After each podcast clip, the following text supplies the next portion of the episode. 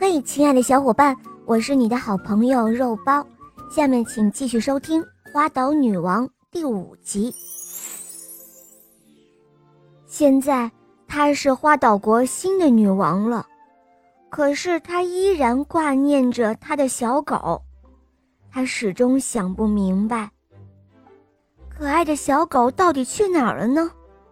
于是她派人四处寻找小狗的下落。却一直没有得到任何消息，他几乎绝望了。有一天，他忽然宣布：“如果有人想娶我为妻，那么我的条件是，他要找到我丢失的小狗。只要他能将小狗的下落告诉我，我就做他的妻子。”这个消息很快就传遍了整个王国，不久。便有了消息。这一天，有人向他通报说：“女王陛下，外面有一个丑陋的男子要见您。他说他有小狗的消息。”女王听了之后非常的开心。自从她成为了女王，从来没有这样开心过。于是她立刻召见了那个人。这时候。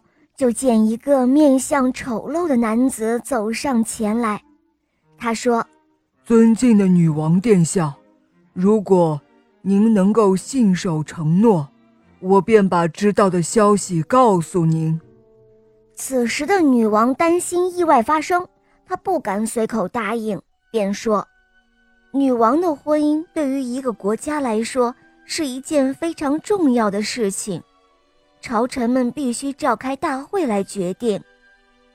于是第二天，朝臣们如期召开了大会。根据女王的建议，大会决定送给男子一大笔钱，换回小狗。如果那男子敢拒绝，就将他逐出国境，永远不让他和女王会面。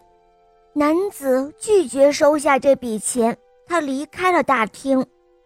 后来，女王决定要退位，她想走遍天涯海角，也要找到她的小狗。听到这样的决定，她的妹妹大惊失色，恳求姐姐改变心意。两个人正在商量此事的时候，有一个侍从进来通报说：“报告女王陛下。”在海港出现了很多的舰船。听到这个消息，她们姐妹俩赶忙去看，只见有一支船队浩浩荡荡地向港口驶来。他们认定，这些船只一定是来自友邦的，因为每艘船上都装着鲜艳的旗帜和彩带。开路的是一艘小船。白色的和平旗帜迎风招展。